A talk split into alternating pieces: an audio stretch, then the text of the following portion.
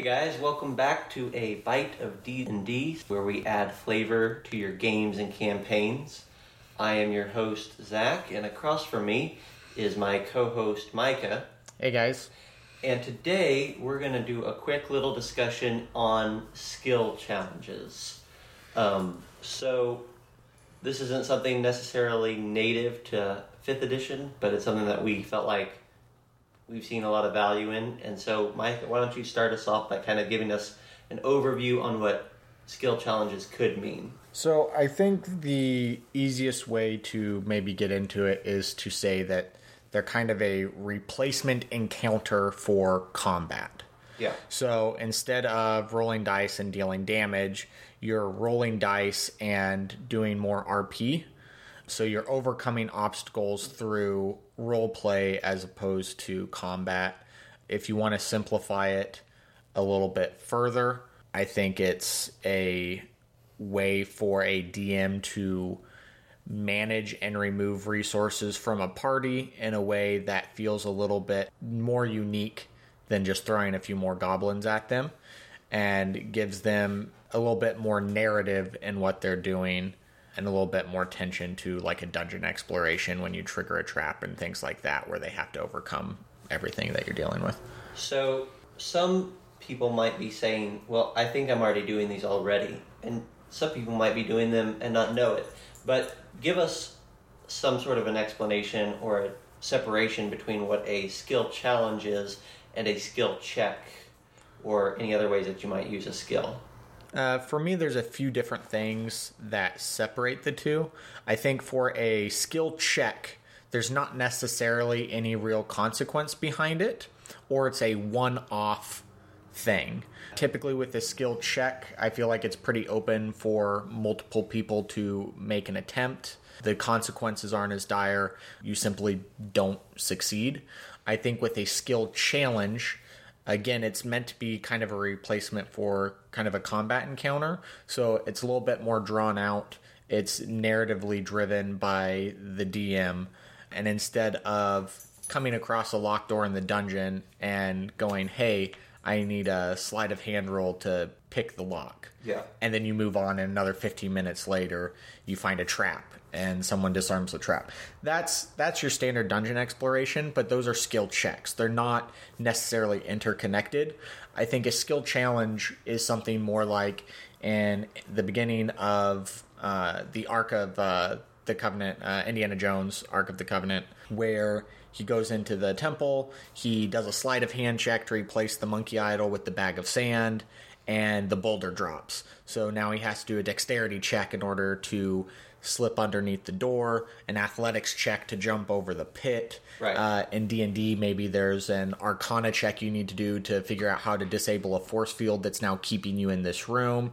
It's it's all interconnected, and it should all be happening cohesively. Yeah. You're you're not going to do a check and then adventure for a while and do a check. It's it's a narratively driven thing. It's all one encounter, one piece, just like a combat would be, and then you move on. And if they have too many failures, you're going to fail the challenge. If you get enough successes before you reach that point, then you successfully navigate it. You get experience or um, however you handle experience in your games, you unlock whatever that equivalent would be in a CR to what an encounter would be. Gotcha.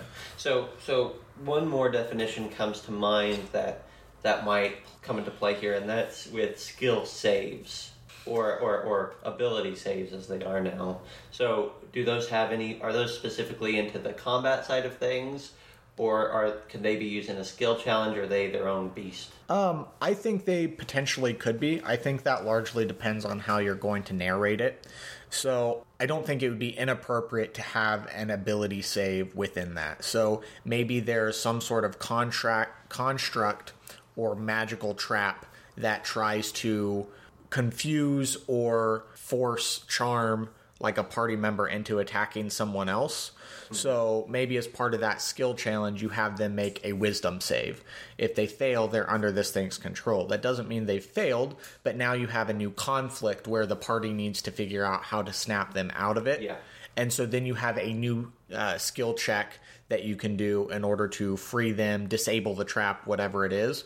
So I think they can be used, but if you want to be careful about how you present those because I think typically when you have a save, you don't want it to be from a monster or it will just turn into combat. Sure, your, sure. your players won't ignore them in order to do the skill challenge that you laid out. They will then switch into combat and kill that monster and it will kind of defeat the purpose so i think it depends on what you're using the skill the the ability saves with with traps uh, dexterity saves things like that i think it's very appropriate but when it comes down to some other stuff So would a skill challenge and a combat encounter be always separate pretty much? Like you wouldn't have one inside the other? i think they should be i think they can flow into one another but they are two distinct events in your game So we talked about how this this really isn't something that is part of the core mechanics of fifth edition, it's really a carryover from fourth. But what what about the skill challenges is appeals to us? Like what what about it appeals to you in a way that you put bring it into your games on a regular basis? Well, I think one nice thing about skill challenges is that you can tailor them to get some of your players who maybe are in the spotlight less into things to give them a moment to shine because sometimes depending on what spells and things your caster picks up their character backstory things like that not everyone is going to be a heavy hitter and the champion or the hero when it comes to combat. Some characters are going to fall kind of into the background. And, and some players are fine with that. Not everyone wants to be at the forefront, but it gives them a moment to shine. So if you have someone that you know has some spells or something that are more role play focused, you can give them an opportunity where that would be majorly beneficial within a skill challenge Yeah. and it, it allows you to drain resources from your party for an encounter down the road. It gives them a moment to have this this moment where they get to to feel important, and then it also works narratively within Yeah. what you're doing. But you can tailor that around your different characters You pretty know, well. Thinking of certain classes, uh, Ranger comes to mind right now that sometimes with the certain builds just doesn't have a lot of utility inside of combat. But a lot of times those characters have heavy amounts of both actual skills and implied skills in certain scenarios. And if you're out in the wilderness, you know, your ranger, you could do a skill challenge out in the wilderness to find a lost temple or whatever, and that ranger probably is going to be one of your big sluggers for something like that. Yeah, I, I think certain wizard archetypes.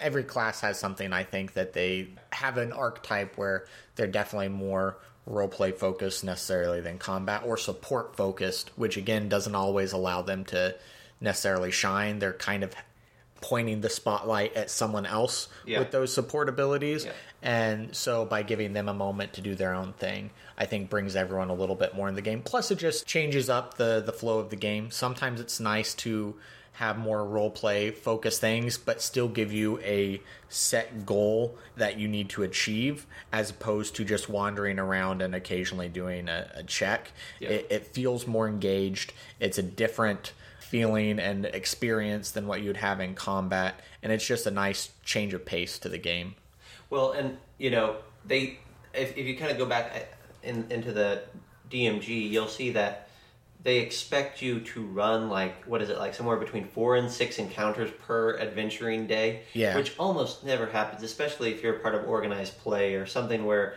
you have a set certain amount of time. That can be a very difficult thing to pull off. Is is four to six encounters. You might be pulling out your hair to get two in. But these skill challenges might be a way to still drain the resources. So for that final fight, it's as if they had done four to six encounters. Well, and the other thing with encounter balances, wizards had, have said multiple times in, when they respond to questions and things on abilities and stuff like that, they balance the game around assuming the party is going to be at full health between your short rest that you have available for Yeah. spending your hit die, the various healing in the game. When they make the CRs and things for your combat encounters, they assume the party is at full health. Not necessarily full spell slots or anything like that, but they assume you're at full health. So having skill challenges and things still allow you to challenge the party to use those resources without them having to expend their hit point total before they get to your major encounter down the road. Or maybe you've got a combat at the beginning, couple skill challenges in the middle. They take a short rest uh, in between there to get some of that back, and then you go into the the next leg of the journey, and they they've healed up. But the the thing is, you've still got the encounters there, and that way you don't have to worry about them being one shot and things when they they get to that point, but they're still reasonably fatigued from the rest of the the journey. Right. So so what I'm getting so far is that it's something where if you have characters that need more of a spotlight, it's an opportunity to let them have that that spotlight out of combat. Secondly, it's a way to get them to expend a little bit of the resources that every especially higher level tier 3, tier 4 parties are going to have they're going to have an overabundance of, of slots or of spell slots or abilities and whatnot, and you get you to drain a couple of them. I personally, I mean, it doesn't even always have to be a skill challenge. I mean, I've had players just recently who I put a little crevice in front of them, and they're using fly spells or whatever they need to to to hop over that. And that's not even a challenge. That's just one little skill. Well, and I think skill challenges don't necessarily have to be huge either. It could Yeah. be a series of three checks. Yeah. Uh, I think what what makes it a challenge is the fact that they're interconnected, not necessarily the the scope of the challenge. And if it drains resources or something in any way, I think it's accomplished what you're trying to do. So I don't think you have to have like with combat. A lot of times it can run 30 minutes to an hour to get through Right. uh, even sometimes a smaller combat. If you have a, a, a big either mass combat or main encounter you have, sometimes that can be your whole session, depending Right. on how it plays out. So I think the the shorter skill challenges, and even if they're only two three rounds, I think help get uh, get what you're trying to do across. Like maybe they're they're crossing a river. The skill check version of that is you need an athletics check. Uh, you fail, you get swept down the river a little ways, and or you just don't get very far. Your movement speed is halved, and it's going to take you longer to, to get across. Right. I think you turn that into a skill challenge by just adjusting a couple minor things. You have to have so many successes to get across, and every time you fail, maybe you gain a point of exhaustion or you lose like some gear, like a potion or something falls out of your pack and gets Yeah. swept downriver. Maybe you lose the entire pack, and that creates another kind of adventure hook for your players to then go retrieve that because they have things they need. But by just changing what happens on a failure, you can turn that into a challenge as opposed to a check. Yeah, I think fourth edition had you talked about like a certain number of failures, certain number of successes. That's definitely the four E system of things where you needed six successes before you hit three failures. It's always slated like that to where you have to have way more successes before you have this few amount of failures. And I think that that can be interesting. I think though sometimes, at least in my games, a big part of what makes a skill challenge so important or seems so important to the players is that I explain what's going to happen at least in part before they even start the skill challenge. So I say you're to you have to cross this river. In order to cross this river, you have to give me one of these two checks. You need six successes before you get three failures. On failures, you're going to lose something out of your pack, or you're going to maybe take. And if you lose all three, you're going to lose three items out of your pack. Plus, you're going to be you're going to get across the river with a level of exhaustion. So that kind of setting is the same way as a combat encounter in that they know what's at stake at the beginning to some extent setting the tone at the beginning of that skill challenge so that they know what their dice rolling means before they throw them sometimes sometimes can be of a big benefit to the tension that you want to create And I would agree. And there's some instances where I think it would be readily apparent to your players what those consequences would be and what they need to accomplish anyway. Yeah. I think you can go either way on that. I think it can be secret, or I think uh, very much so you can have it laid out for them so there's some structure. Because I think there are times where it would be apparent to anyone what's at, at stake. I think you can also, especially with the three strike thing, I think you just need to come at it and from a different angle on how you would narrate a failure. So, for instance, if someone is trying to grab the key off of a guard's belt and they stumble and fail, that uh, sleight of hand check. Instead of having them get caught and now you're in a combat encounter because the guard confronts them about it. Yeah. They don't want to get caught, so they silence him, and now you're in combat and everything has changed. Instead, on a failure, the guard steps away and your rogue no longer has a clean way of snatching that key without alerting him to his presence or what he's trying to do. So instead of being caught, you simply lose that option for for what you're doing and maybe now you need to find a secret passage or something. Maybe they need to roll investigation to see if there's a another way to get through. Maybe there's some runes on the door they can decipher with an arcana check. There's different things you can do, but you just change the way you narrate a failure. Yeah. And I think that that's another key important part of this just to keep in mind is that with a combat, obviously there's always that chance of total party kill. Um, and that's something that you obviously want to avoid. The worst thing in my mind is to set up a skill challenge, pre planned skill challenge, where failure means there's no way to advance the story. So if you have, if you're setting up a, a skill check to get out of a prison, out of a cell, and that's your way to get them out, then you need to be prepared if they fail for maybe they can still get out, but now they're get they're out and they're being chased or whatever. Like give you have to give a consequence, but not one so severe that it puts a full halt. And now you've got a party that's like, okay, now we just exhausted this, we failed at this, and we're still trapped in here. I guess what we're supposed to do is just wait for somebody to come rescue us. I think some of the consequences you can use party is captured because they're spotted. Now they have a different scenario where they have to escape from a prison. It doesn't it's not a TPK. You're not removing from the game because they failed some a skill challenge. Yeah. But it creates a new confrontation for them. One article that I really liked was saying that there's three things you should be doing as a DM. You're either creating a conflict, creating an opportunity, giving them something that's too good to pass up, like a treasure room that they're walking past as they're making their escape, and they Yeah. risk going for that because it's it's too good of an opportunity to pass up or you're reacting to something stupid or risky that a player did on one of their turns. The other thing I like because you do want to spend resources, you do want to reward them for that. So another thing they discussed in this article was at certain levels you have to spend so much of a resource for it to be considered an automatic pass because the challenges should be becoming more and more difficult the more capable your party is. A ravine is no longer going to be difficult for a 10th level party to deal with as it would be for a level 3 party. Right.